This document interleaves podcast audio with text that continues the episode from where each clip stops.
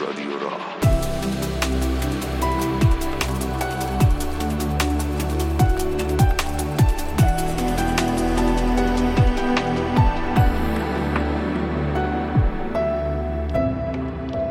سلام و عرض ادب و احترام خدمت همراهان عزیز رادیو راه. من مجتبی شکوری هستم و شما دارید به قسمت بیستم رادیو راه گوش میکنید. تو این قسمت از رادیو راه ما میخوایم بریم سراغ پژوهش‌ها، ایده‌ها و افکار یک اسطوره‌شناس معاصر بزرگ به نام آقای جوزف کمپل. آقای جوزف کمپل عمرش رو صرف شناخت قصه ها و اسطوره های ملت های مختلف تو زمان های مختلف کرده و بعد از عمری پژوهش و جستجو به یه مدلی رسیده به نام سفر قهرمان که بسیار ایده حیرت انگیزیه. چیزی که آقای جوزف کمپل فهمید این بود که فارغ از جغرافیا، فارغ از زمان، فارغ از فرهنگی که یک اسطوره درش متولد میشه و تعریف میشه، این اسطوره ها و این داستان ها انگار به هم شبیهن، انگار یه دی ان ای مشترک، انگار یک الگوریتم مشترک داستان های مهم همه فرهنگ ها رو به هم شبیه میکنه و اسم این ایده رو آقای جوزف کمپل گذاشت داستان داستان ها یا سفر قهرمان.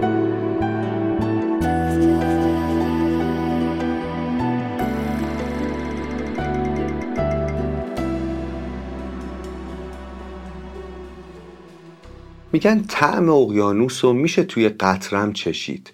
اسطوره ها و داستان ها اینطوری هن. گاهی وقتا توی قصه ساده ما میتونیم مزه همه قصه ها رو بچشیم. اگه ما از یه مدل درست، از یه مدل خوب استفاده کنیم برای رمزگشایی یه قصه، یه قصه‌ای که شاید خیلی ساده به نظر بیاد، اون وقت انگار میتونیم وصل بشیم به همه قصه های همه فرهنگ ها. اسطوره ها چون از سرچشمه های ناخودآگاه میجوشند، انگار بین همه آدم ها مشترکن و انگار آشنا به نظر میرسن، فارغ از این که یک قصه تو چه اقلیمی و تو چه زمانی طرح شده.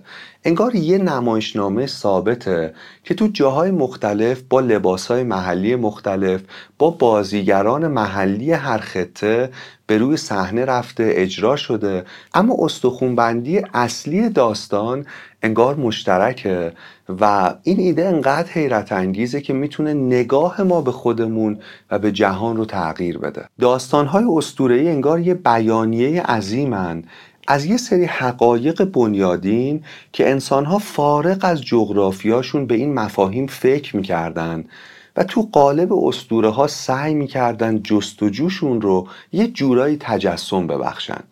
ببینین ما با همون پیکر، با همون انرژی، با همون اندام ها، با همون سیستم عصبی به دنیا میاییم و داریم زندگی میکنیم که مثلا یکی از اجدادمون تو بیست هزار سال پیش به دنیا اومده و زندگی کرده. من میخوام بگم ما برای زیستن به عنوان یه انسان چه توی غار چه تو قلب تهران از یه سری مراحل یکسان عبور میکنیم.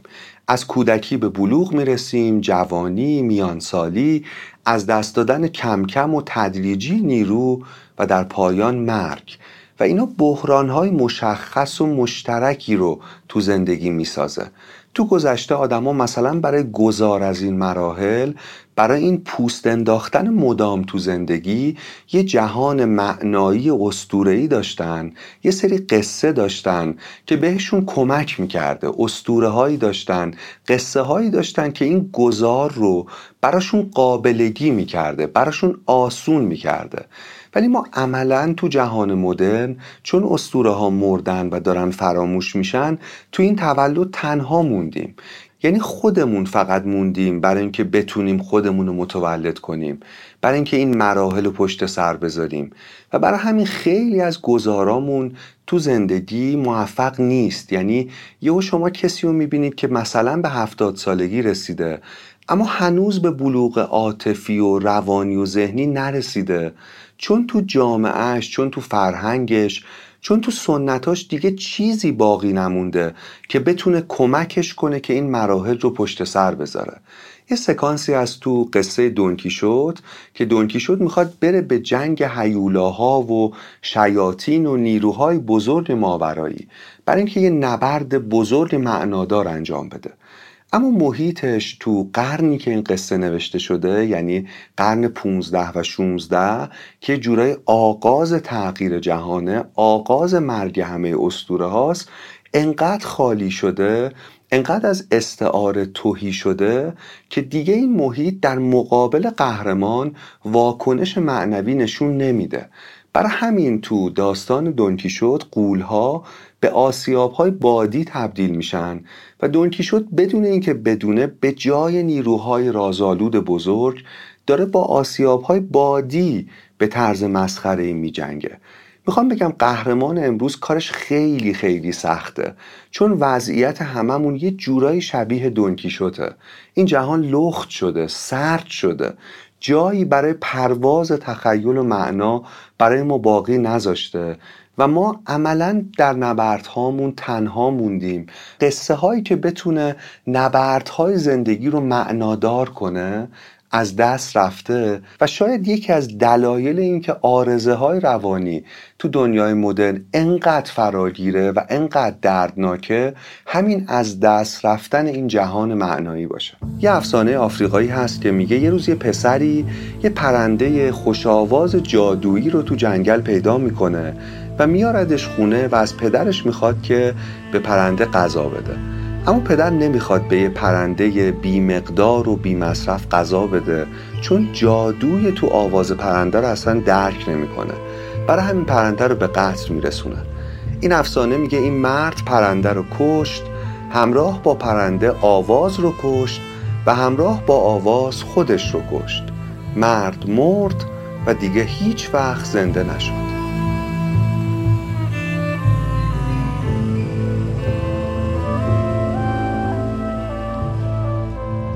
اسطوره های جورایی خیلی شبیه رویا میمونن، شبیه خواب میمونن، برای اینکه هر دوشون از یه جا نشأت میگیرن، یعنی سرچشمشون یه جاست و هر دوشون هم اسطوره و هم رویا در واقع از چاه‌های ناخودآگاه میجوشند و برای همین انقدر عجیب و غریب به نظر میان اسطوره ها.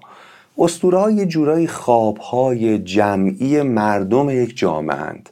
اگه رویا یه تجربه یا یه فرایند پیچیده ناخودآگاه فردی رو میتونه آشکار کنه، میتونه به ما نشون بده، اسطوره ها میتونن پیام های از ناخودآگاه جمعی ملت ها به ما نشون بدن و ببینید چه منبع عظیم و حیرت انگیزی از دانش و خرد اونجا میتونیم پیدا کنیم. آقای جوزف کمپل فهمید فرهنگ‌های مختلف برای اینکه بتونن به آدم‌ها کمک کنن که به بیشترین رشد خودشون برسن، قصه هایی دارن، افسانه هایی دارن که مراحل یکسانی رو انگار تو این قصه ها قهرمان پشت سر میذاره.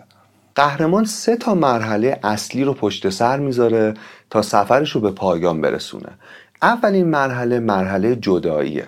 اینجا قهرمان داره زندگی عادی و معمولی و روزمره‌شو انجام میده، اما یه اتفاقی میفته، یه حادثه‌ای رخ میده که قهرمان مجبور میشه جدا بشه از روزمرگی‌هاش، جدا بشه از باورهایی که فکر میکرده بدیهیه و درسته، جدا بشه از امنیت قبلیش و سفرش رو آغاز کنه. مثلا تو فیلم هامون که به طرز درخشانی سفر قهرمان رو نشون میده، حمید هامون با بازی درخشان مرحوم خسرو شکیبایی درگیر روزمرگیشه، ولی جداییش از همسرش، ولی نارضایتیش از جهان، ولی سوالاش، ولی همه سردرگمیش باعث میشه که اون از متن زندگی روزمرهش جدا بشه و یه سفر شخصی رو برای شناخت خودش و برای شناخت دنیا آغاز کنه.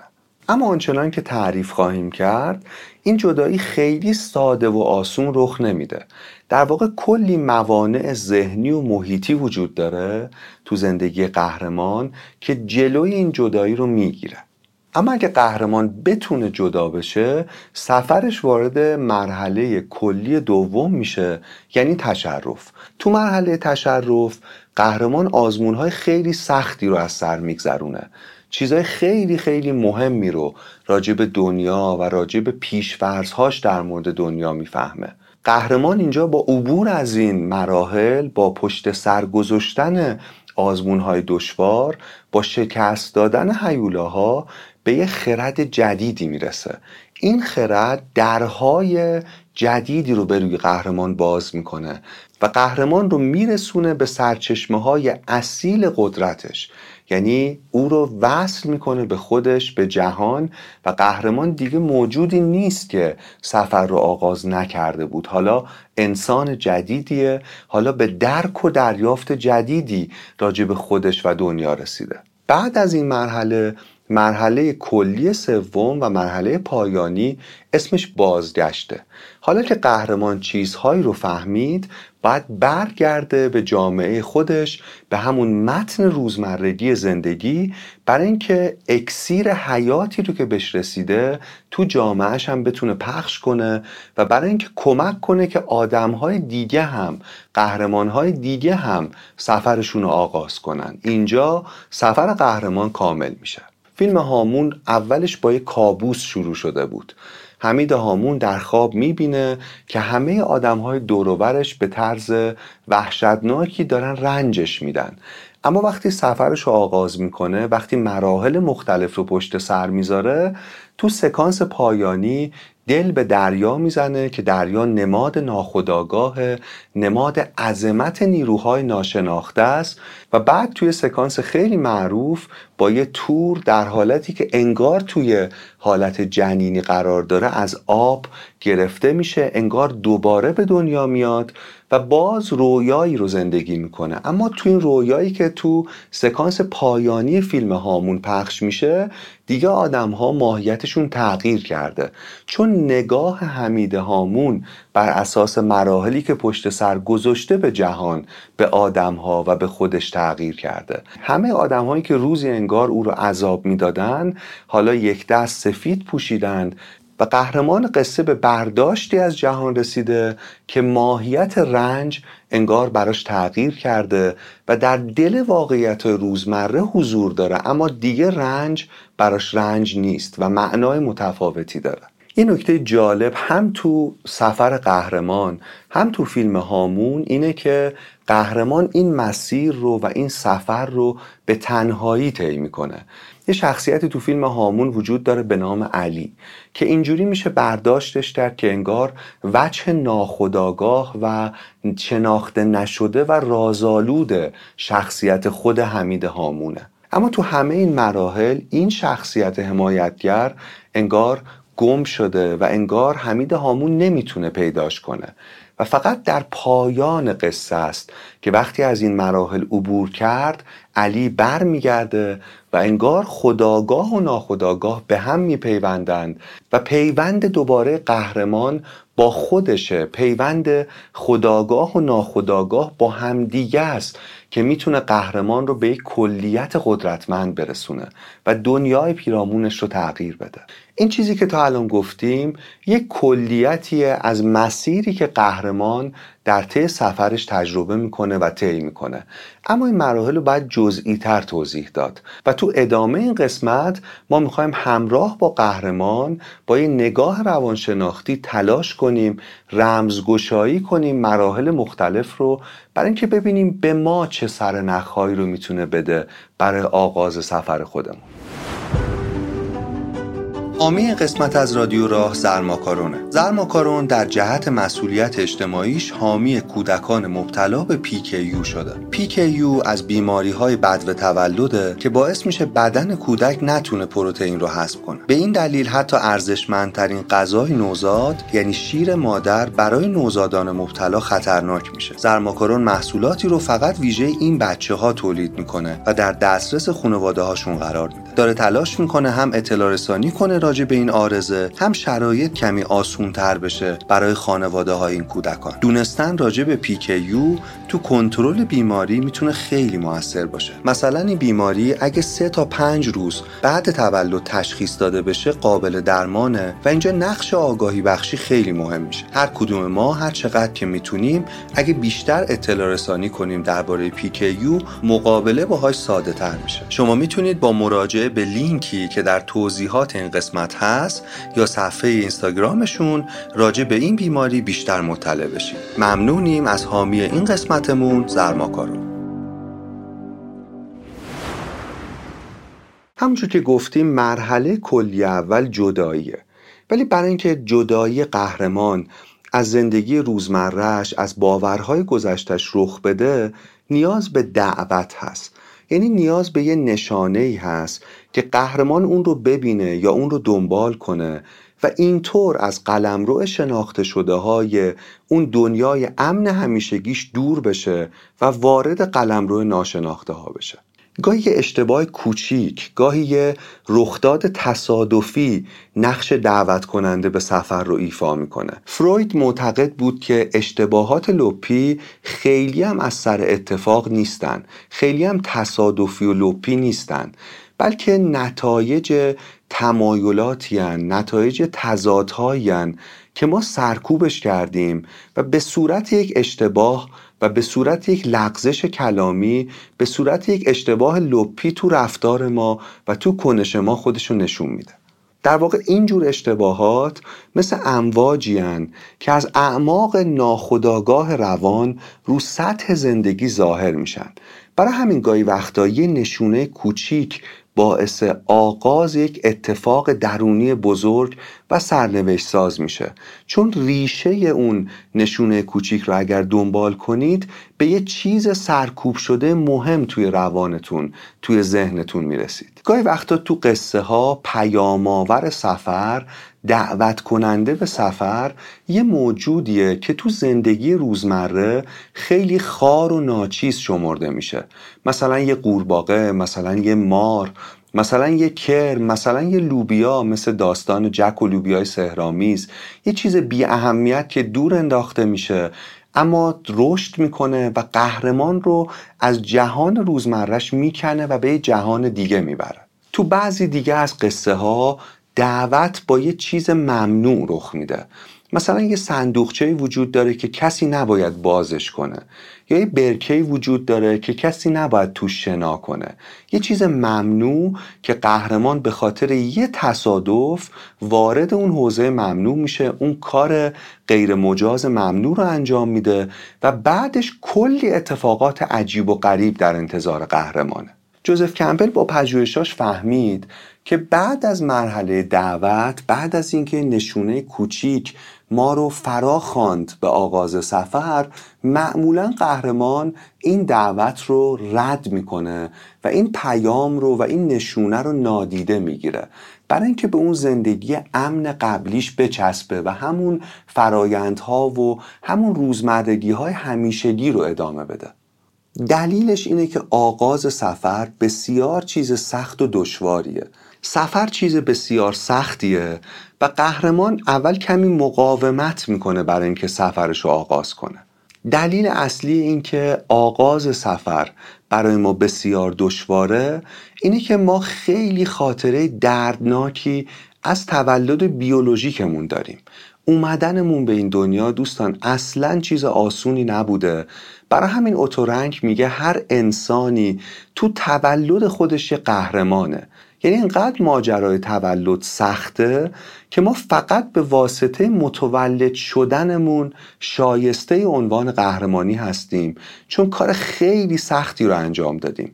برای همینم لحظه های جدایی، یعنی همه لحظه های تولد مجدد تو زندگیمون انقدر برامون استراب و ترس تولید میکنه، چون اون تولد اولیه ترسناک رو برامون تداعی میکنه، چون اون تجربه رو یه جورایی تو ذهن ما دوباره پژواک میده و برای همینه که قهرمان یعنی ما غالباً دعوت به آغاز سفر رو رد میکنیم. اینکه تو قصه های افسانه‌ای پیک آغاز سفر معمولاً موجود دلنشینی نیست، در واقع اشاره به این داره که سفرها غالباً به دلیل یک اتفاق تلخ برای آدم‌ها آغاز میشه. تو افسانه ها این مرحله دعوت و این پروسه جدایی رو خیلی جالب میتونیم ببینیم. تو اسطوره شاه آرتور این شخصیت افسانه‌ای همراه تعداد زیادی سرباز برای شکار وارد جنگل میشه.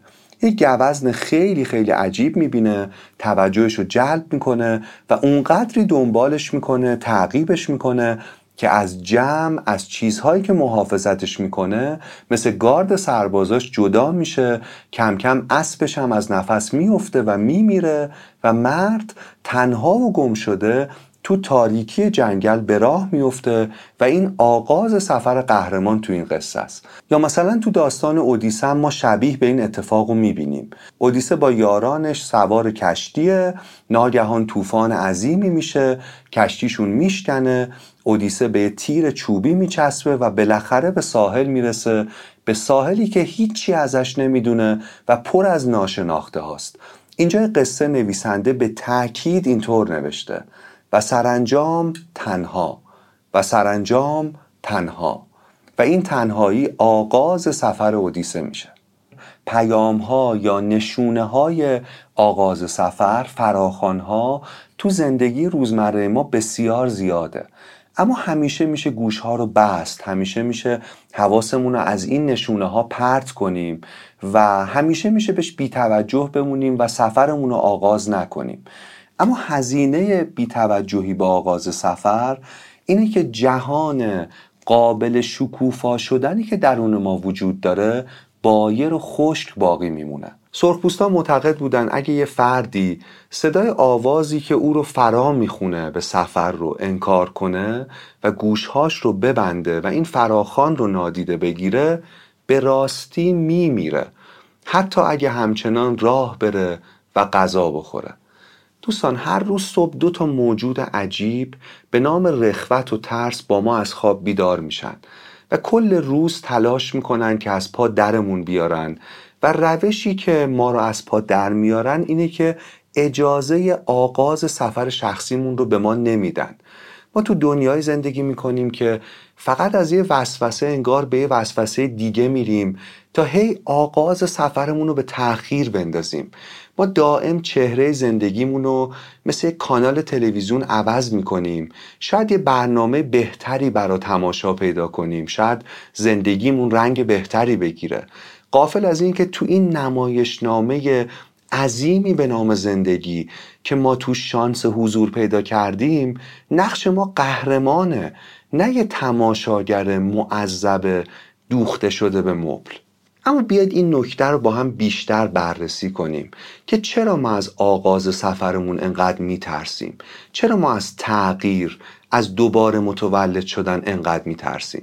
یه دانشمند روانشناسی به نام آقای استانیسلاو گروف اومده عمرش رو صرف این کرده که ببینه تو دوران جنینی ما چه تجربه هایی از سر میگذرونیم و چیزای خیلی عجیب و جالبی فهمیده. این تجربه دوران جنینی و تجربه تولد تو خودآگاه ما الان وجود نداره، یعنی ما به یاد نمیاریمش به صورت خودآگاه، اما جایگاه مرکزی، حتی میتونیم بگیم جایگاه بنیادین تو ناخودآگاه ما داره.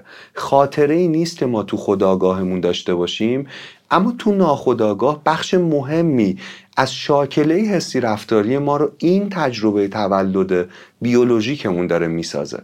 پس هرچی بیشتر راجبش بدونیم، هرچی بیشتر در موردش بفهمیم، میتونیم بهتر خودمونو و ریشه ترس هامونو بشناسیم. همونجور که تو اپیزود اول رادیو راه، اپیزود عشق، توضیح دادیم، ما تو دوران جنینی تو امنیت رحم غوطه بریم.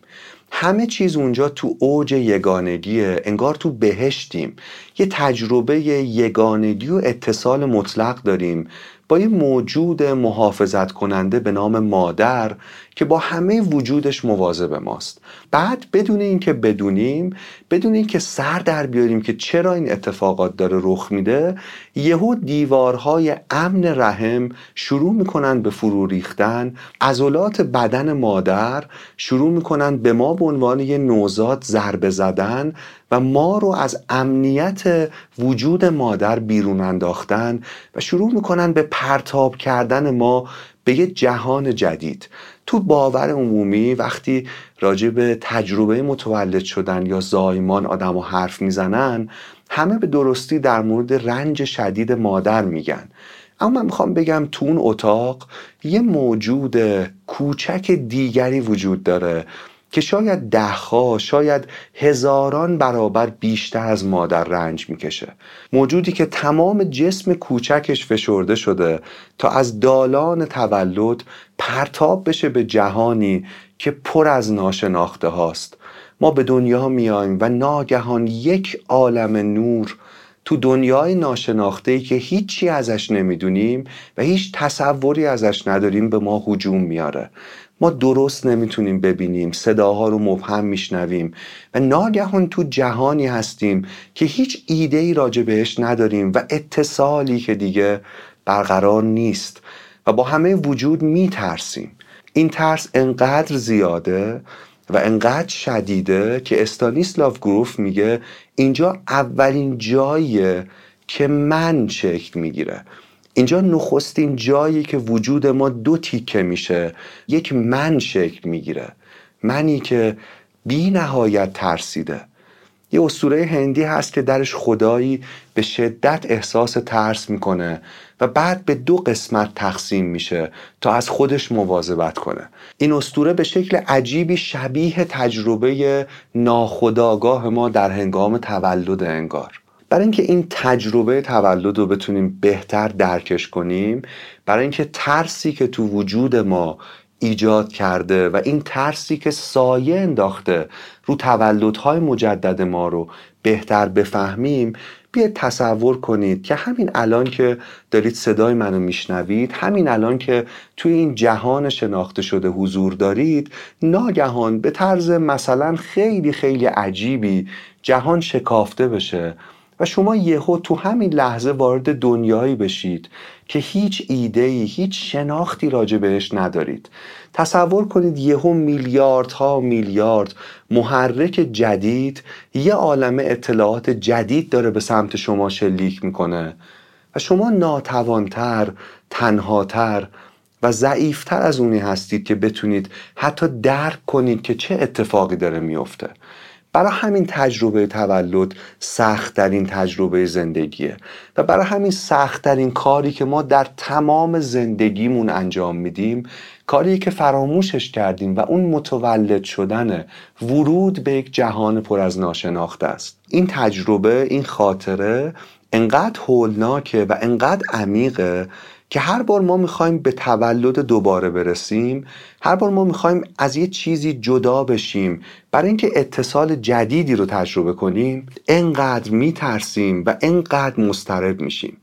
میگن آدمی یک بار از رحم مادر زاده میشه و چندین بار از کالبد خودش به دنیا میاد. تو آغاز سفر قهرمان دیگه فقط جدایی از مادرمون مطرح نیست، جدایی دیگری در انتظار ماست، جدایی از خودمون. نیچه به طرز درخشانی جایی نوشته که انسان حیوان بیماره و بیماریش اینه که به خودش مبتلاست، مبتلا به خودشه، مبتلا به پیش‌فرض‌های خودشه، به ناتوانی‌های خودشه. انسان مبتلا به خودشه و این سفر قهرمان اساساً داستان جدایی انسان از خودشه، داستان راحت شدن انسان از دست خودشه و پیوند دوباره با خودش و از طریق خودش پیوند دوباره با جهانه، برای اینکه این بیماریش درمان بشه. ما نمیتونیم سفر قهرمان رو آغاز کنیم مگه اینکه ریشه بزرگترین ترسی که مانع آغاز سفرمون میشه رو بشناسیم. هر چقدر این تجربه رو بتونیم خودآگاه کنیم، بتونیم بفهمیمش، بتونیم دلایل ترسمون رو بشناسیم، اون وقت میتونیم شجاعانه تر پا به راه بذاریم و سفرمون رو شروع کنیم.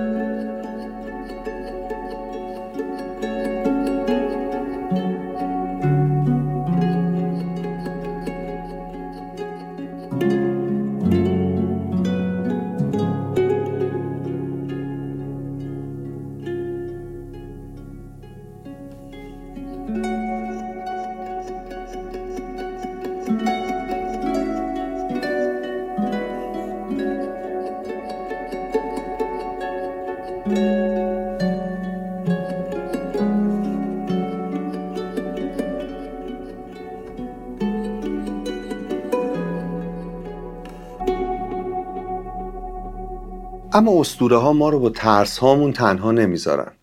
تو قصه ها این شکلیه معمولاً که اگه قهرمان اون فراخوان سفر رو رد نکنه و قدم در راه ناشناخته ها بذاره، اینجا ناگهان موجودی حمایتگر سر و کلش توی قصه پیدا میشه و کمک میکنه که قهرمان تو ادامه مسیرش با یه نیروی مضاعف جدیدی پیش بره. مثلا بین سرخپوستای غربی آمریکا این شخصیت مهربون و زن عنکبوتی به عهده داره، یه مادر بزرگ ریزاندام که زیر زمین زندگی میکنه و برای قهرمانایی که تو سفر گم میشن یا خسته و مجروح میشن منبع التیام و راهنمایی این شخصیت. تو قصه ها نماد قدرت محافظ و مهربون سرنوشته این شخصیت. سر و کلش اینجای قصه پیدا میشه و بعد از خداحافظی با این موجود حامی قهرمان البته دوباره تنها میشه، چون این سفر رو تنها باید طی کنه. اینجای قصه قهرمان به اولین آستان میرسه که معمولاً یه آزمون سخت رو اونجا باید پشت سر بذاره تا بتونه از این آستان عبور کنه. مثلا یه نگهبانی تو اون آستانه وجود داره که باید شکستش بده و جالب اینه که همه نگهبانان تو این آستان یه نقطه ضعف دارن. مثلا یه سگ سه سر ترسناک که ممانعت میکنه از گذشتن قهرمان از اون آستانه، با موسیقی جادو میشه، سحر میشه و به خواب میره و قهرمان اینجوری میتونه عبور کنه. در واقع این نگهبانان مرزها یه جورایی به لحاظ روانشناختی نماد نیروهای مخالفی هن که هنوز از ورود قهرمان به هیته ناشناخته ها دارن جلوگیری میکنن. نماد آخرین ترس ها و تقلاهای خودآگاه هن برای اینکه ما تو اون چارچوب امن قبلی باقی بمونیم و وارد دنیای ناشناخته ها نشیم. هر کدوم ما ترسایی داریم، وابستگی‌هایی داریم، تردیدهایی داریم، میل‌ها و دلبستگی‌هایی داریم که مانع از آغاز سفرمون به سمت ناشناخته‌ها میشه و جالب اینه که راه از پا در آوردن این نگهبانان شناخت اون ترس، شناخت اون تردید، شناخت اون میل و وابستگیه. تو افسانه ها معمولاً یه چیزی از جنس خصلت‌های خود اون نگهبانه که به قهرمان کمک میکنه که بتونه فریبش بده و از این آستان عبور کنه. تو معابد شرق غالبا یه دروازه‌ای هست، برای اینکه شما وارد معبد بشید باید از دو تا نگهبان عبور کنید که مجسمه هاشونو به صورت نمادین اونجا ساختن. اسم یکی از این نگهبانا ترسه، اسم اون یکی میله. تو سنت فکری شرقی ها این نکته داره یادآوری میشه، به مسافران گوشزد میشه که اون چیزی که ما رو از درخت زندگی، از درخت حکمت، از خودمون و از دنیا جدا کرده و باعث میشه سفرمون شروع نشه، ترس و میله. همون خوف و رجا که تو فرهنگ خودمون هم ارجاعات زیادی بهش هست. اما لحظه هایی وجود داره که ما میتونیم بر این ترس و میل با شناختش غلبه کنیم و بدون خوف و رجا از این آستان عبور کنیم. کاری که باید بکنیم شناخت خصلت‌های این نگهبانان آستان است، یعنی شناخت بزرگترین ترس و بزرگترین میلیه که ما رو به زندگی شناخته شده، به روزمرگی‌ها یا شاید بهتر بگیم به روزمردگی‌های قبلیمون وصل میکنه. اگه این رو بشناسیم میتونیم نفرین این نگهبانان آستانه رو باطل کنیم و وارد مرزهای جدیدی از شناخت بشیم. برای اینکه ما بتونیم وارد سرزمین جدیدی از شناخت و از فهم و از درک بشیم، باید راجع به بعضی از ابزارهای شناختیمون تجدید نظر کنیم. در واقع ساحتی که داریم واردش میشیم ساحت ناشناخته ناخودآگاهه و امکانات و ابزارهای خودآگاه برای طی تاریخ تو این سرزمین ناشناخته کافی نیستن. ما به چیزهای دیگری هم تو این مسیر نیاز داریم. مثلا یه داستان اسطوره‌ای وجود داره به نام داستان شاهزاده پنج اسلحه. این شاهزاده تو آغاز سفرش به یه دیوی میرسه که نگهبان آستانه و خصلتش اینه که موها و بدنش بسیار چسبناکن. این شاهزاده پنج تا اسلحه داره، مثل تیرکمون، مثل شمشیر، خنجر و اینجور چیزا. با اینا با این دیو چسبنده نبرد میکنه و هر بار که مثلا یه تیری پرت میکنه یا نیزه یا خنجرش رو پرت میکنه، این تو موهای چسبناک دیو گیر میکنه بدون اینکه آسیبی به اون دیو، به اون هیولا بزنه. تو این قصه لحظه وجود داره که شاهزاده پنج اسلحه پنج تا اسلحه‌شو دیگه از دست داده و دست خالی و تنها در مقابل این دیو قرار داره. این هیولای چسبنده سمبل جهانه و پنج اسلحه سمبل پنج تا حسیه، حواس پنجگانه است که ما باهاش تلاش میکنیم کل جهان رو بفهمیم، اما کامل هیچ وقت موفق نمیشیم. هیچ وقت کاملا با حواس پنجگانه نمیتونیم کل جهان رو بشناسیم و کارساز نیستند. دیو طبق این افسانه فقط وقتی تسلیم میشه که شاهزاده بدون پنج تا اسلحه‌اش که متعلق به شخصیت فعلیشه، متعلق به شخصیت موقتیشه، متعلق به ساحت خودآگاهشه، به ششمین عنصر که نامرئی و بینامه متوسل بشه. تقریبا تو همه افسانه ها اینجا اون شخصیت قهرمان بسیاری از سلاح‌هایی که فکر می‌کرده به کارش میان تو این سفر رو از دست میده. شاید مهمترین سوالی که اینجا باید از خودمون بپرسیم اینه که نگهبان آستان ما چه شکلیه؟ یعنی ما چه نیروی مخالف ذهنی رو داریم که اون نیرو گذار رو برای ما ناممکن میکنه و مسدود میکنه.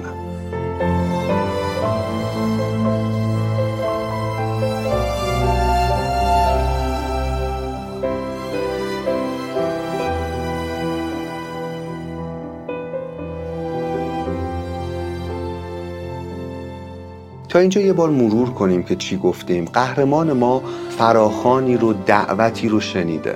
تو گام اول اون دعوت رو رد میکنه، اما از یه جایی به بعد جرأت این رو پیدا میکنه که سفرش رو آغاز کنه.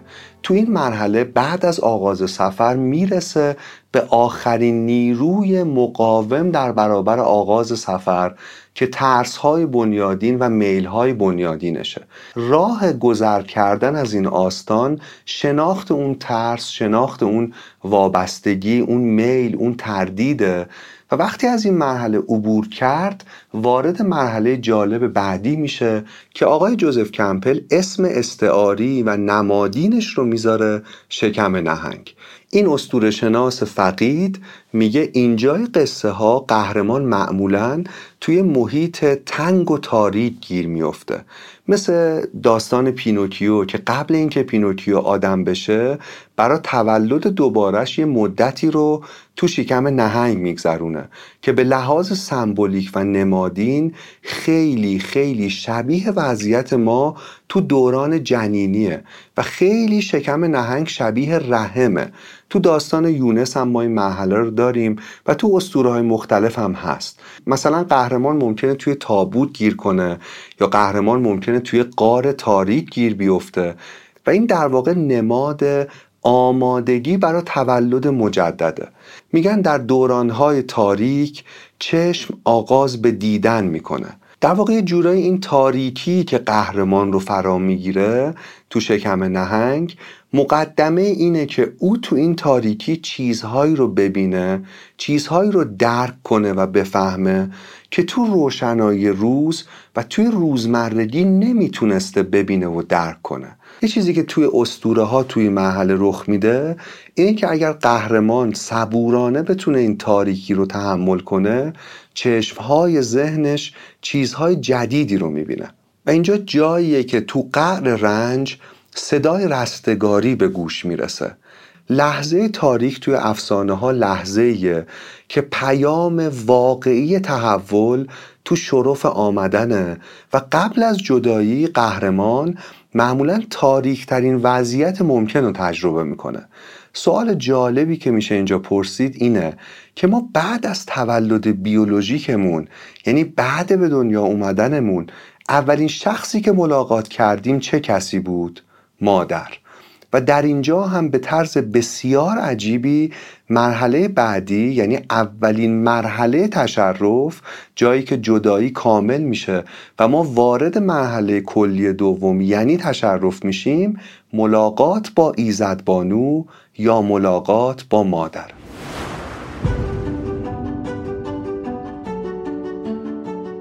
حامی این قسمت از رادیو راه ایرانسله. واسه کسب و کارا یا بعضی از آدما و شغلا اینکه شماره تماسشون روند یا متمایز باشه و شماره تلفنشون راحت‌تر تو ذهن بمونه اهمیت داره. ایرانسل یه پیش شماره جدید ارائه کرده، پیش شماره صفر نه صفر صفر، و از اونجایی که تازه عرضه شده کلی شماره‌های روند و خاص و متمایز با این پیش شماره در دسترسه. این شماره‌ها الان تو قالب سه تا پکیج مختلف تو فروشگاه اینترنتی ایرانسل که لینکش تو توضیحات این قسمت هست در دسترسه. اگه یه سری به این لینک بزنید بیشتر تو جریان جزئیات این طرح قرار میگیرید. مثلا یکی از ویژگی جالب این طرح اینه که با خرید این سیم کارت ها تا نهصد دقیقه مکالمه رایگان و تا دویست و هشتاد و هشت گیگ اینترنت هدیه میدن. سایتشون رو ببینید، شاید شماره‌ای که دوست دارید رو با پیش شماره صفر نه صفر صفر بتونید اونجا پیدا کنید. ممنونیم از حامی این قسمتمون ایرانسل.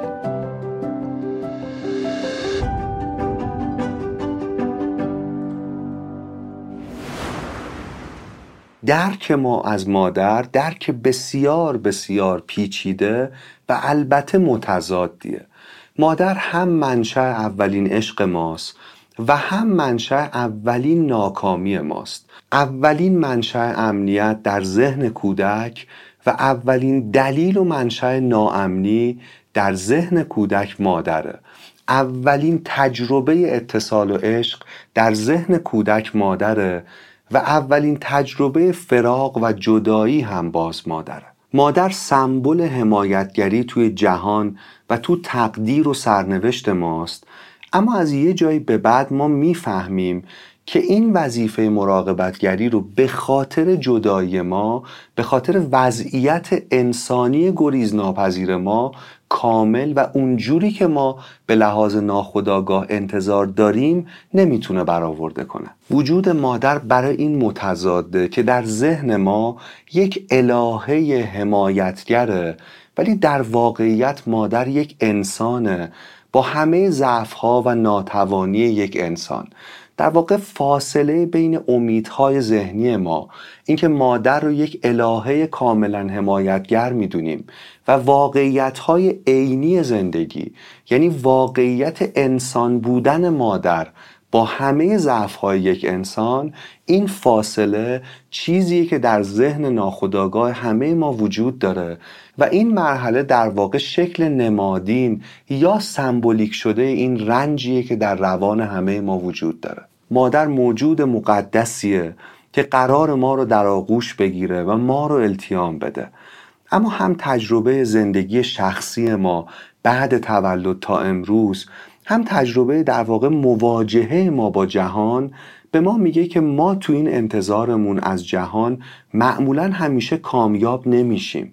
همیشه تقدیر و سرنوشت مواظب ما نیست و گاهی وقتا چیزایی رخ میده که به ضرر ماست و منجر به رنج ما میشه. گاهی اونجوری که لازمه مادر سرنوشت و مادر اصلی و بیولوژیکمون نمیتونن مواظب ما باشن و این موضوع این ملاقات رو، این دیدار رو انقدر پیچیده میکنه. در واقع ایزدبانویی که داریم ازش حرف میزنیم هم نماد مادر اصلی و بیولوژیک ماست و هم نماد سوی حمایتگر تقدیره، یعنی یک وجه سمبولیک، استعاری و جهان شمول داره. مادر در واقع چهره کسیه که میتونه ما رو نجات بده و گاهی نجات میده و البته گاهی این کار رو انجام نمیده چون نمیتونه. مادر بیشترین توان رو در خوشحال کردن ما داره و البته بیشترین قدرت رو هم در رنج دادن ما داره. خوب و بد انگار به شدیدترین شکل ممکن تو تصویر استعاری مادر یکی شده. این چهره دوگانه مادر تو مجسمه مادر کیهان توی هند به جالبترین شکل ممکن خودش رو نشون میده. تو دست این الهه یه شمشیر خونالود وجود داره که بالا گرفته با دست چپش و همزمان که با شمشیر خونالود داره تهدید میکنه و وجه خوفناکش رو نشون میده، با دست دیگرش یعنی دست راستش اشاره میکنه که نترس، خوف نکن. مادر محل هماهنگی جفت‌های متضاد، راندن و در آغوش گرفتن، مواظبت کردن و رها کردن، همه اینها در وجود مادر هست. تو این مرحله ما با این تضاد که مواجه میشیم، یکی از سخت‌ترین تضادهایی که ذهن ما را آزار میده، حالا نمادین میشه، سمبولیک میشه، برای اینکه ما بتونیم درکش کنیم و بپذیریمش. اگه قهرمان بتونه این چهره متضاد مادر رو بفهمه، درک کنه و به رسمیت بشناسه، حالا قدم بعدی در مقابلش وجود داره و این قدم و این مرحله خداحافظی با مادره. اینجا وقتی ما تضادهای مادر رو میفهمیم، درک میکنیم، دوست داریم که کنارش بمونیم. تازه عشقی در درون ما جوانه میزنه، چون محدودیت‌های مادر تو مواظبت از خودمون رو درک کردیم، چون انگار به یک پذیرش، به یک آشتی دوباره رسیدیم و اینجا جایی که ما دوست داریم که در کنار این مادر، در امنیت آغوشش مثل دوران کودکیمون قرار بگیریم. اما آزمون دشوار اینجا اینه که قهرمان نباید در کنار مادر باقی بمونه. این نکته رو بگم که وقتی از جدایی از مادر حرف میزنیم، قطعا منظورمون جدایی عاطفی نیست. این علقه عاطفی سرمایه قهرمان در طی سفره. مسئله‌ای که در مورد جدایی داریم بهش میپردازیم، مسئله استقلاله، مسئله شکل‌گیری فردیت قهرمانه و اگر قهرمان نتونه از آغوش امن مادرش جدا بشه، نمیتونه سفر قهرمانیش رو کامل کنه. یه نیایش قدیمی به زبان سانسکریت میگه که به ما بیاموز که چه هنگام اجازه رفتن بدهیم. بزرگترین آرزوی یک مادر برای فرزندش آرزوی خوشبختی فرزندشه و نکته اینه که اگر فرزند سفر قهرمانیش رو طی نکنه، اگر به استقلال و فردیت نرسه، نمیتونه خوشبخت بشه. برآورده شدن بزرگترین آرزوی والدین برای فرزند یعنی خوشبخت شدنش، اینی که ما به او اجازه رفتن بدیم. در عین وجود علقه عاطفی که همیشه باقی میمونه، اجازه ادامه سفر شخصیش رو برای پیدا کردن خودش بهش بدیم. یادتونه که گفتیم آدمی یک بار از رحم مادر زاییده میشود و چندین بار از کالبد خویش. تو این مرحله بزرگترین کاری که مادر برای کمک به قهرمان میتونه بکنه، اینه که در زایمان سخت بعدی که به دنیا اومدن فرزند از کالبد خودشه، که رخداد یک تولد مجدده، مادر کمک کنه که قهرمان این مرحله سخت رو بتونه از سر بگذرونه. در واقع دارم میگم بزرگترین مسئولیتی که ما تو قبال کسی که متولدش کردیم داریم، اینه که اجازه بدیم و کمکش کنیم که دوباره متولد بشه. برای انتهای این مرحله به نظر من هیچ چیز بهتر از خوندن کلمات اسطوره‌شناس ایرانی مرحوم شاهرخ مسکوب نیست. مادرم بیشتر از هر کسی در من اثر کرده بود، در ساخت اخلاق یا روحیم. او بدون اینکه خودش بداند یا اصلاً به این فکرها بیفتد، شالوده هویت من بود. من در تن مادرم زندگی کردم و اکنون او در اندیشه من زندگی می کند. امانت او به من سپرده شده است. دیگر بر زمین نیستم، خود زمینم و به یاری آن دانه‌ای که مرگ در من پنهانش کرده است، باید بکوشم تا بارور باشم. اکنون من خود زمین خودم و دیگر منم که باید دانه ای را در اعماق خود بپرورم. حالا زندگی مادرم در من حلول کرده است. میدانم که دیگر نیست و با وجود این هست، چون میبینمش که در روح من ایستاده است.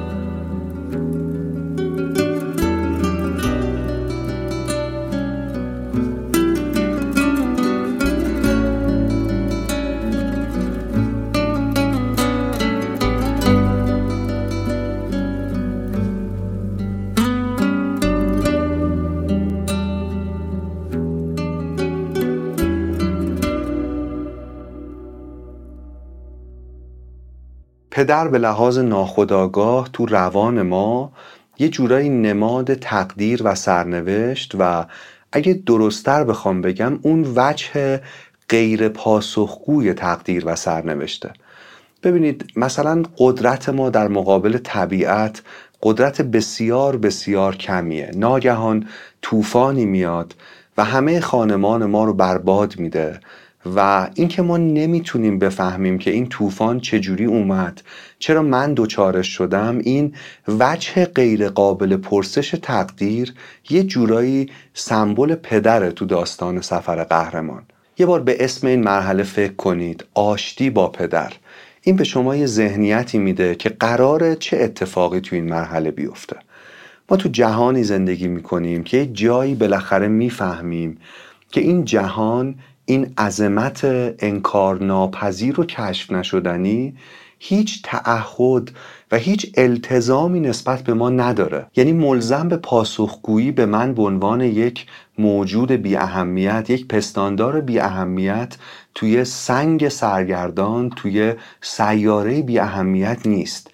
میخوام بگم یه جایی ما میفهمیم که من کیم که از این جهان پیر حداقل چهارده میلیارد ساله با این وسعت و عظمت، با این همه رمز، با این همه راز بخوام که مطابق خواسته ها و میل من رفتار کنه. آشتی با پدر یه جورایی سمبولیک کردن این مرحله از فهمه.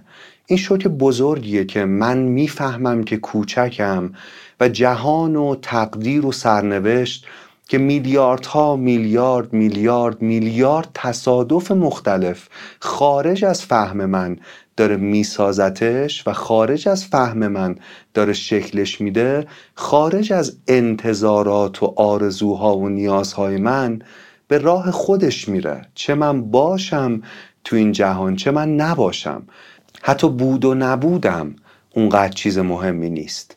یکی از پارادوکس‌های مهم زندگی دوستان اینه که زندگی از زندگی تغذیه میکنه. در واقع شکلی از حیات از بین میره تا شکل جدیدی زاده بشه و یه تصویر اسطوره‌ای این رو خیلی خوب نشون میده. یه ماری که به صورت دایره‌ای چنبره زده و داره دم خودش رو میخوره، یعنی زندگی که داره از خودش تغذیه میکنه. این یه جورایی سمبولیک شدن چیزیه که ما تو جهان میبینیم اما پذیرشش برامون بسیار دشوار و سخته. آشتی با پدر آشتی با مرگه و پذیرش مرگه و این میتونه دستاورده خیلی مهمی تو زندگی ما داشته باشه. سرخپوستا خیلی سال پیش وقتی فرهنگشون هنوز پا بر جا بود، وقتی صبح از خواب بیدار می شدن، به جای صبح بخیر به همدیگه یه جمله خیلی عجیبی می گفتن. به هم می گفتن چه روز با شکوهی برای مردن.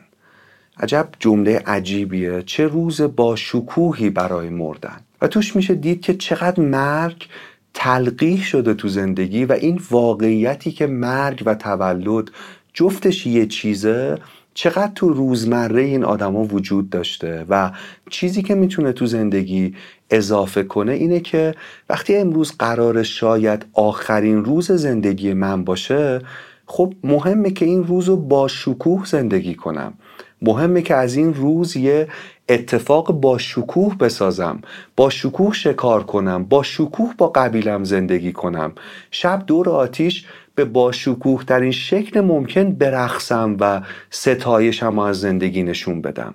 چه روز باشکوهی برای مردن. ما این جمله رو نمیتونیم بگیم مگه اینکه با پدر، با تقدیر جهان آشتی کرده باشیم.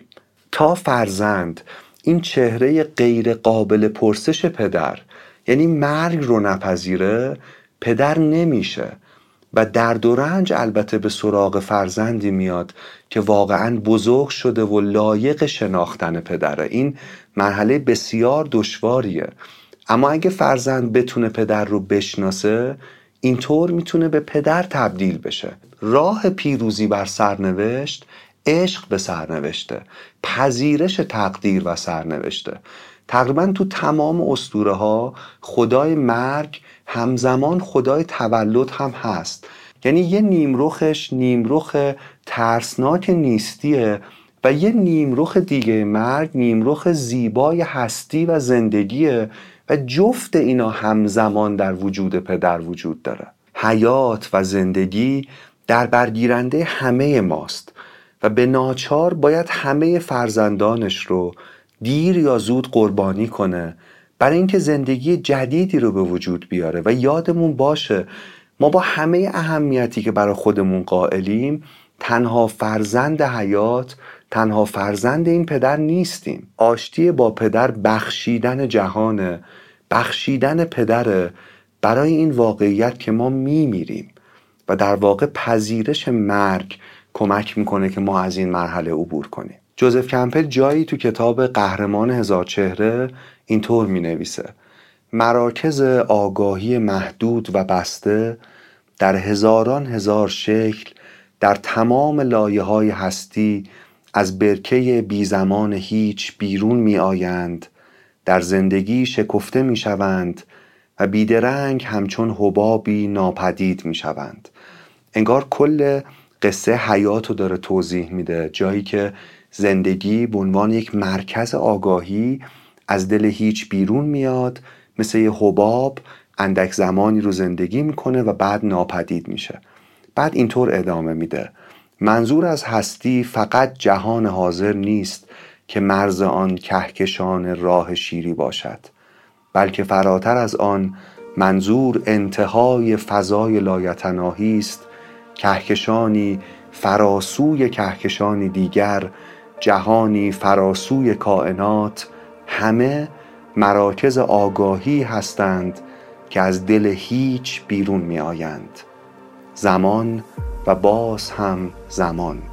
گروه‌های کثیری در زمان زندگی می کنند، همه رنج می کشند و همه بر حلقه نازک و محکم خیش بسته شدند.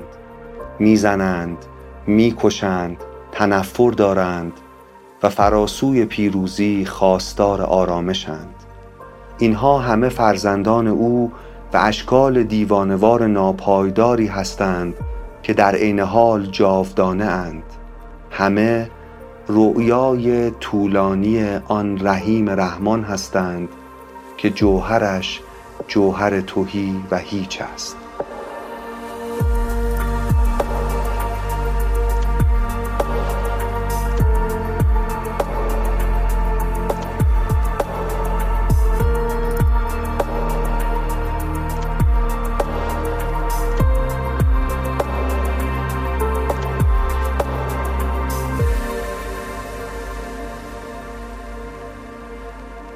اگه قهرمان بتونه این آزمون‌های سخت، این پذیرش‌های دشوار رو پشت سر بذاره و طی بکنه و انجام بده، پاداش بسیار بسیار بزرگی در انتظارشه. پاداشش رسیدن به یگانگیه. یعنی میتونه به جایی برسه که انگار فراتر از برچسب‌های فرهنگی و عرفی راجب خوب و بد بایسته و به جایی برسه که در عمق همه پدیده ها، همه انسان ها، همه رویدادها رو یگانه ببینه و در دل زندگی درک کنه. نیچه معتقد بود یه آدم برای اینکه به بیشترین حد رشد خودش برسه، سه تا مرحله اساسی رو باید به لحاظ ذهنی، به لحاظ شناختی طی کنه. سه تا تحول مهم توی انسان باید رخ بده. نیچه میگفت تو پایین ترین درجه آگاهی ما شبیه شتریم. بلا... نیچه میگفت تو پایین ترین درجه آگاهی ما به لحاظ استعاری شبیه شتریم. شتر موجود سمبولیکیه که در مقابل چیزایی که جامعه بهش تکلیف میکنه هیچ سوالی نداره و فقط تلاشش اینه که اونا رو به بهترین شکل ممکن انجام بده. یعنی اون بایدها و نبایدهای جامعه خودش، فرهنگ خودش رو فقط منفعلانه میپذیره بدون اینکه پرسشی بکنه و فقط اونها رو انجام میده. اما اگر ما بتونیم از این مرحله عبور کنیم، میتونیم یه درجه بریم بالاتر و اینجا به تعبیر نیچه ما میتونیم به صورت سمبولیک، به صورت استعاری به شیر تبدیل بشیم. شیر خصلتش اینه که کاملاً برعکس شتره. یعنی به اون خوب و بدها، به اون هنجارها، به اون بایدها و نبایدهایی که تو جامعه بهش تکلیف میشه، برعکس شتر کاملا فقط اعتراض داره. یعنی اگه شتر یه تایید مطلق بود نسبت به دنیای بیرون، شیر یک نفی مطلقه، یعنی همه چیزها رو فقط نفی میکنه. اما این پایان مسیر رشد نیست. جایی وجود داره که ما به بیشترین رشد و تعالی ذهنی میرسیم، جایی که ما به کودک تبدیل میشیم و کودک فراتر از بایدها و نبایدهاست. کودک تلفیقی از شتر و شیره، یعنی جایی که همه این تضادها انگار آرام میگیرن، انگار ریشه یگانه همه این چیزها رو میفهمه و اینجوریه که به صلح میرسه با خودش و با جهان. در واقع اینجای سفر قهرمان، قهرمان انگار به مقام کودک میرسه، به جایی میرسه که تو همه اشکال حیات، که تو همه رخدادها میتونه یک رنگ و بوی یگانگی ببینه، میتونه خویشاوندی خودش رو با پدیده‌های حیات، با پدیده‌های زندگی درک کنه و همه چیز رو و همه کس رو غوطه‌ور در راز بزرگی به نام هستی و زندگی ببینه. برای اینکه مفهوم رو درک کنیم خیلی خوبه که بریم سراغ یه نوشته، یه نامه‌ای که خیلی کم خونده شده اما منبع عظیمی از خرد و حکمت توش هست. نامه رئیس یکی از قبایل سرخپوستی به رئیس جمهور آمریکا تو دوره‌ای تو سال هزار و هشتصد و بیست و پنج وقتی حکومت می‌خواسته زمین‌های این قبیله رو بگیره ازشون و شروع کنه به ساخت و سازهای گسترده.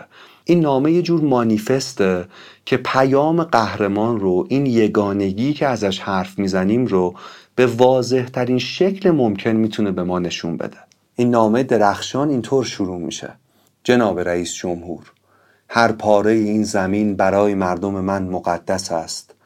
هر برگ سوزنی درخشنده کاج، هر ساحل شنی، هر مهی در جنگل‌های تاریک، هر مرغزاری و هر حشره وزوز کننده‌ای، همه اینها در خاطره و تجربه مردم من مقدسند. ما شیره ای را که در گیاه جریان دارد به اندازه خونی که در رگهای من جاری است میشناسیم.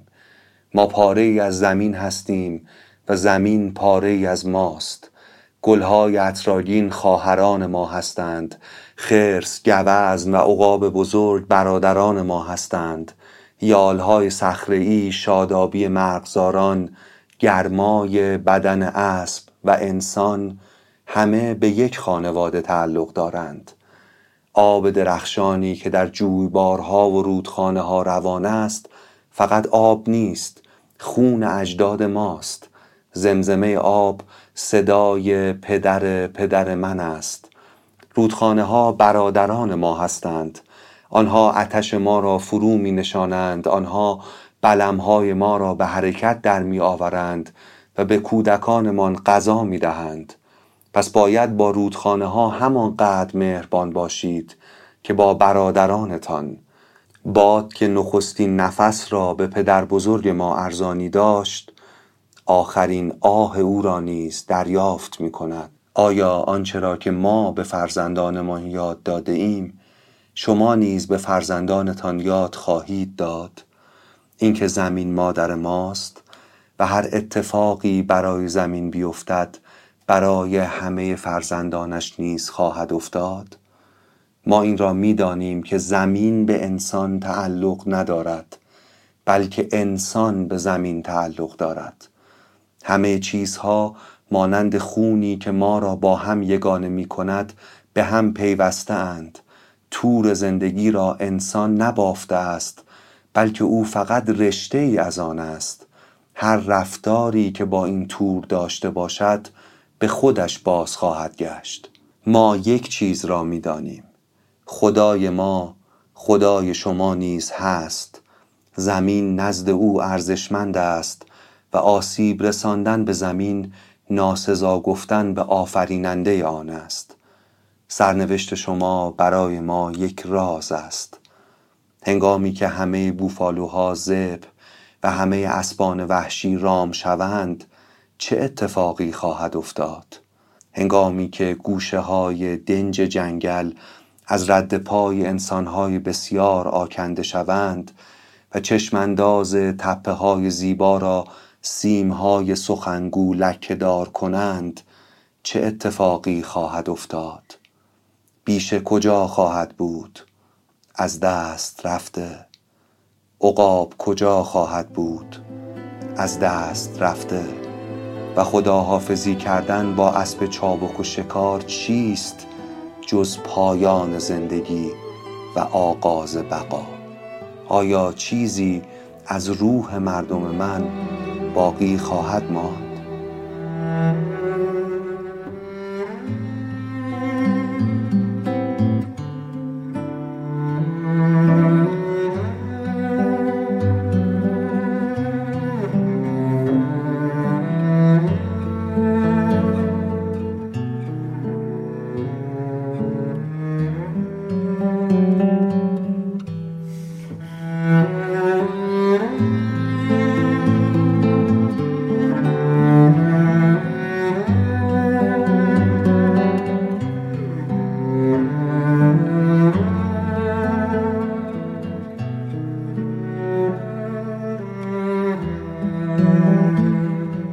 شاید مهمترین دستاورد سفر قهرمان اینه که قهرمان از دست خودش آزاد میشه و از دست مرکزیتی که به غلط برای خودش تو دنیا قائله راحت میشه.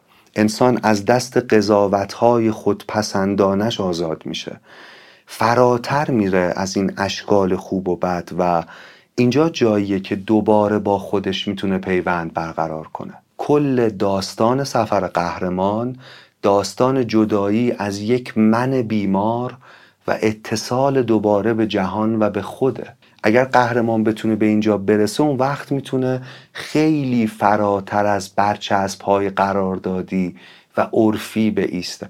این تجربه رو، این شهود رو شاید به درخشانترین شکل ممکن احمد شاملو در شعر مرد مصلوب به تصویر میکشه.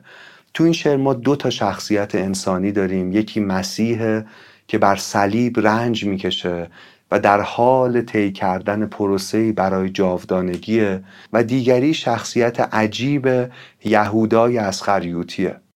مرد مصلوب دیگر بار به خود آمد، دیگر بار نالید پدر ای مهر بی دریغ، چنان که خود بدین رسالتم برگزیدی، چون این تنهایم به خود وا نهاده‌ای.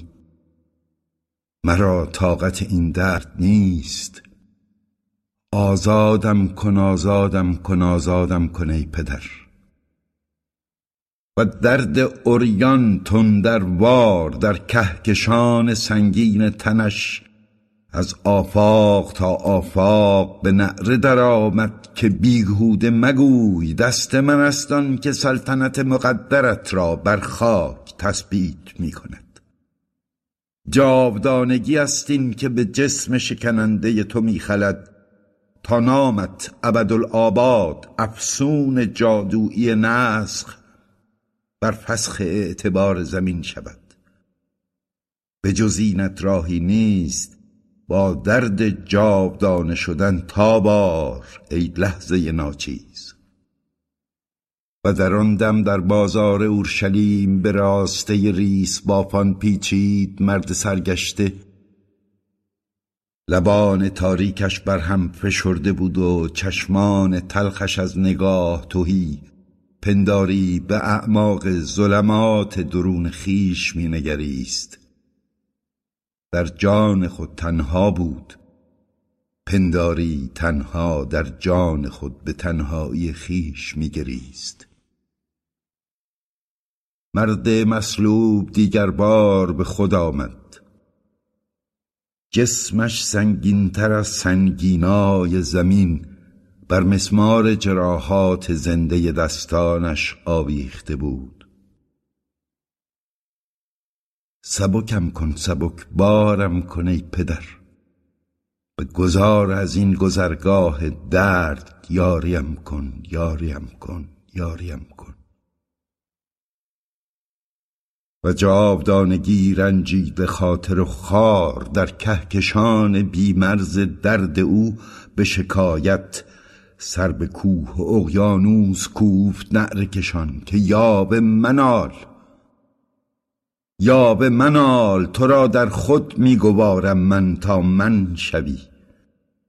جاودانه شدن را به درد جویده شدن تا بار. حلقه تسلیم را گردن نهاد و خود را در فضا رها کرد با تبسمی.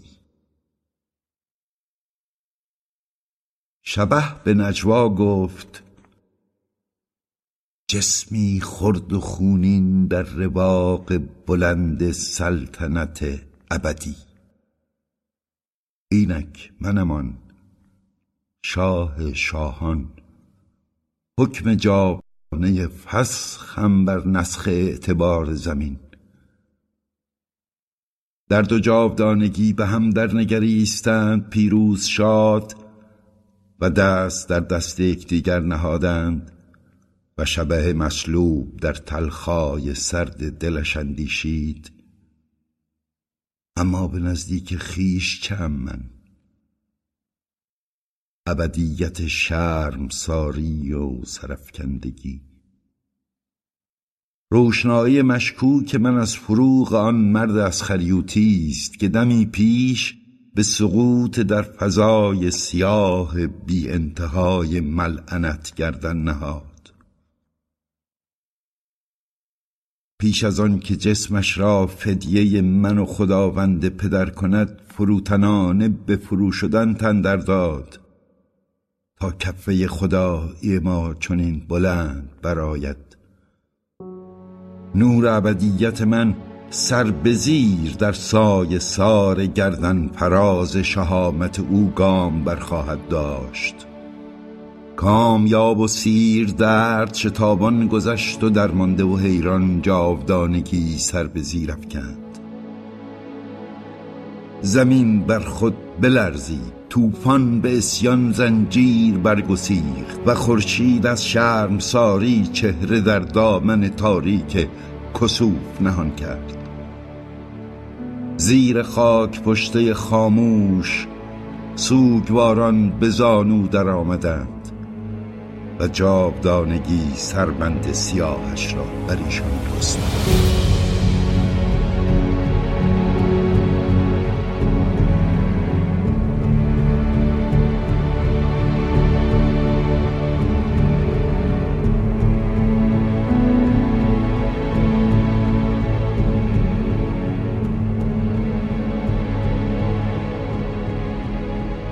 وقتی قهرمان از دوتا مرحله کلی قبلی، یعنی از جدایی و از مرحله تشرف، با همه اون مراحلی که تو دل خودشون داشتن عبور کرد، وارد مرحله کلی سوم میشه که اسمش بازگشته. حالا که قهرمان زنده شده باید برگرده تا به تجدید حیات جامعهش کمک کنه، اما این کار بسیار سخت و پرچالشیه. مثلا یکی از مشکلات قهرمان برای بازگشت اینه که چطور برگرده به همون هیاهوهای مبتذل زندگی که ازش جدا شده بوده. با همه کشف و شهودی که تجربه کرده، چرا باید به همچین جهانی دوباره قدم بذاره؟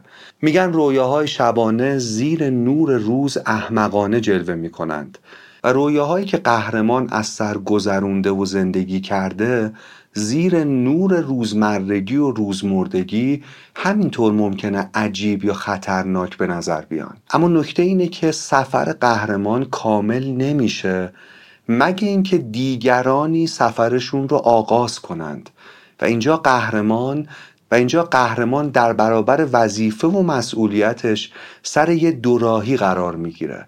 اینکه برگرده و سفرش رو و رشدش رو کامل کنه یا تو انزوا، تو اون بهشتی که ساخته بمونه.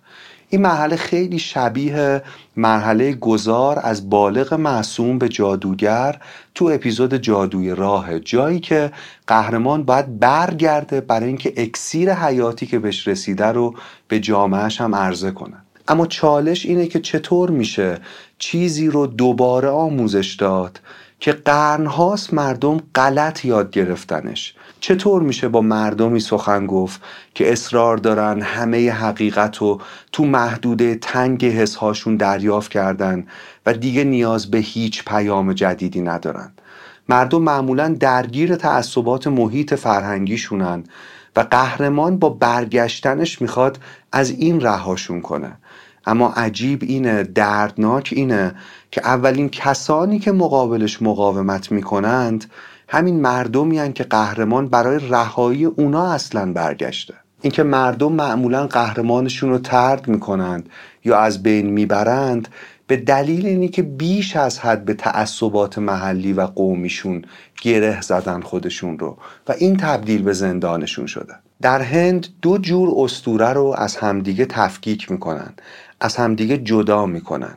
به یکیشون میگن دزی که دزی به معنی قراردادها و تعصبات قومی و محلی ماست، به معنی اسطوره های فرهنگی محیط پیرامون ماست، قوم ماست و کمک میکنه که بین آدم‌ها روابط شکل بگیره و زندگی روزمره بتونه جریان پیدا کنه. اما نکته مهم اینه که یه دسته دیگه از اسطوره‌ها وجود دارن که فراتر از محیط فرهنگی ما، فراتر از محل و جغرافیای زندگی ما، در واقع پرسش‌های بزرگتری رو جستجو میکنن. هندیا به این دسته دوم از اسطوره‌ها میگن مارگا. اما ریشه کلمه مارگا خیلی جالبه. مارگا به معنی رد پای یک حیوان جادوییه و اشاره داره به دنبال کردن رد پای این حیوان افسانه‌ای که تا جایی میشه تعقیبش کرد اما از یه جای دیگه او به آسمان میره و هیچ وقت نمیشه پیداش کرد. اما اگه رد پاها رو خوب دنبال کرده باشیم، اگه استقامت ورزیده باشیم، تو محلی که رد پاها به پایان میرسه و مارگا دیگه ناپدید میشه، میتونیم آدمای دیگه‌ای رو ملاقات کنیم که اونا از جاهای دیگه، از مسیرهای دیگه رد پای مارگای خودشون رو دنبال کردند و اونجا میتونیم همدیگه رو ملاقات کنیم. اونجا میتونیم قصه سفر همدیگر رو، قصه جستجوهای متفاوت از جستجوی خودمون رو بشنویم. اونجا میتونیم با قصه مسیری که هر فرهنگی طی کرده برای اینکه به سوال دشوار جواب بده آشنا بشیم و اونجا جایی که شاید ما به فهم حقیقت نزدیکتر بشیم. ما انقدر صدای تعصبات ذهنیمون بلنده که نه صدای خودمون رو میشنویم و نه صدای جهان رو. ما به طرز عجیبی معتقدیم که امر متعال، چیز تفسیر نشدنی، راز جهان رو تو قالب زمان و مکان و کلمات خودمون تونستیم کاملا درک کنیم. این اون جاییه که ما اتفاقا از حقیقت کاملا دور میشیم. حقیقت یکیست، حکیمان بر آن نامهای گوناگون نهادند. برای هر محیط فرهنگی تو واکنش به راز جهان، برای پیدا کردن جوابی برای پرسش‌های دشوار، یه سری استعاره، یه سری سمبل، یه سری نماد ساخته و میسازه. اگر ما این سمبل‌ها رو، این واسطه‌ها رو که قرار ما رو به اون هدف غایی برسونند، با خود هدف غایی اشتباه بگیریم، همون سمبل رو و هم هدف غایی رو با هم از بین بردیم. مشکل بسیاری از اسطوره‌های محلی، بسیاری از دزی‌ها اینه که نمیتونن سمبولاشون رو به صورت نیمه شفاف حفظ کنند. چون آدما عاشق وضوح بیشتر و بیشتر تو تمام احوال زندگی‌ان، چون آدما بی‌طاقتن و میخوان برای همه سوالاشون پاسخ‌های قطعی پیدا کنن، برای همین اون نمادها، اون سمبول‌ها رو انقدر بهش جرم میدن و به بت تبدیلش میکنن که خود اون سمبل سر راه حقیقت قرار میگیره. پرسش های بنیادین جهان یه مسئله ریاضی نیست که هرچه سریعتر باید حل شه و به جواب قطعی دقیق برسه، بلکه رازیه که باید زیسته بشه، زندگی بشه. چطور ما میتونیم مدعی شیم که راز جهان رو کاملا شناختیم؟ چطور مدعی اینیم که با تلاش‌های کوچیکمون تونستیم یه چیز ماهیتاً نشناختنی رو تو قالب شناخت خودمون گیر بندازیم؟ ما تا وقتی که برداشت‌های محدود خودمون رو از جان جاری تو این جهان رها نکنیم، به جایی فراسوی همه برداشت‌ها نمیرسیم. در مورد راز جهان باید این رو بدونیم که دانستن ندانستنه و ندانستن دانستنه. غیر از این چالش بزرگ مواجهه با جامعه، قهرمان یه سختی دیگه هم برای برگشتن در پیش داره و اون اینه که مسافر این سفری که تعریف کردیم که چیزی، تجربه‌ای فراتر از روزمرگی رو از سر گذرونده، چطور بتونه برگرده به زندگی روزمره، به ابتذال زندگی روزمره. در واقع قهرمان دوچار یه تضاد خاکی آسمانی میشه اونجا. اون یه تجربه عجیب انگار آن جهانی رو از سر گذرونده ولی باید برگرده به این جهان. چطور این تضاد رو میتونه درون خودش آرام کنه؟ اینجا اشاره به شخصیت اسطوره‌ای به اسم اژدها خیلی میتونه تو توصیف این چالش برای بازگشت به ما کمک کنه. اگه به تصویر سمبولیک اژدها دقت کنیم میبینیم که انگار یه ماریه که بال داره. در واقع اژدها یه ترکیب اسطوره‌ای از عقاب و ماره. مار سمبل وابستگی به زمین و خاکه و عقاب سمبل آسمانه. اما یا این کشاکشی نیست که همه ما انگار تجربهش میکنیم؟ آیا این کشاکش بین امر مادی و امر استعلایی اون چیزی نیست که تو وجود همه ما انگار جریان داشته؟ وقتی توی اسطوره این دوتا وجه به ظاهر متناقض با همدیگه آمیخته میشن، به یه اژدهای حیرت انگیز، یعنی به یه مار بالدار میرسیم. میخوام بگم قهرمان تو آخر سفر انگار به اژدها تبدیل میشه. یعنی این تضاد، این کشمکش زمینی خاکی توش انگار جای خودشو پیدا میکنه و آرام میگیره و مسافر این سفر و قهرمان به جایی میرسه که میفهمه بین امر استعلایی و امر مادی اساساً تفاوتی نیست. او میتونه در همه پدیده های جهان مرکز جهان رو ببینه. این جایگاهیه که به تعبیر جوزف کمپل قهرمان به ارباب دو جهان تبدیل میشه.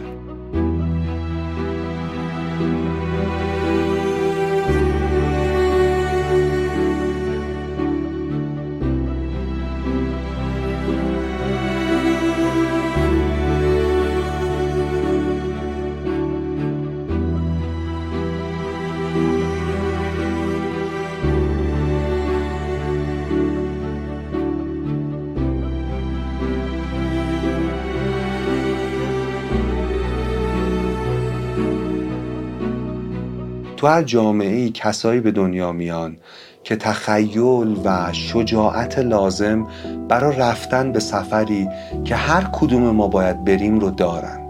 داستان اونا که اسمش سفر قهرمانه منبع الهام، منبع انگیزه است برای اینکه ما سفر خودمون رو شروع کنیم و مهمترین پاداش این سفر تجربه تحول آگاهیه. قهرمان از طریق جدایی، تشرف و بازگشت انگار دوباره با خودش پیوند برقرار میکنه. پیوند جدیدی که به او شناختی میده و قدرتی میده که بتونه جهان رو متحول کنه. سفر قهرمان یه جورایی ماجرای زنده شدنه و این قصه یه که اگه بهش خوب گوش بدیم، اگه بهش خوب فکر کنیم، شاید برای ما هم اتفاق بیفته.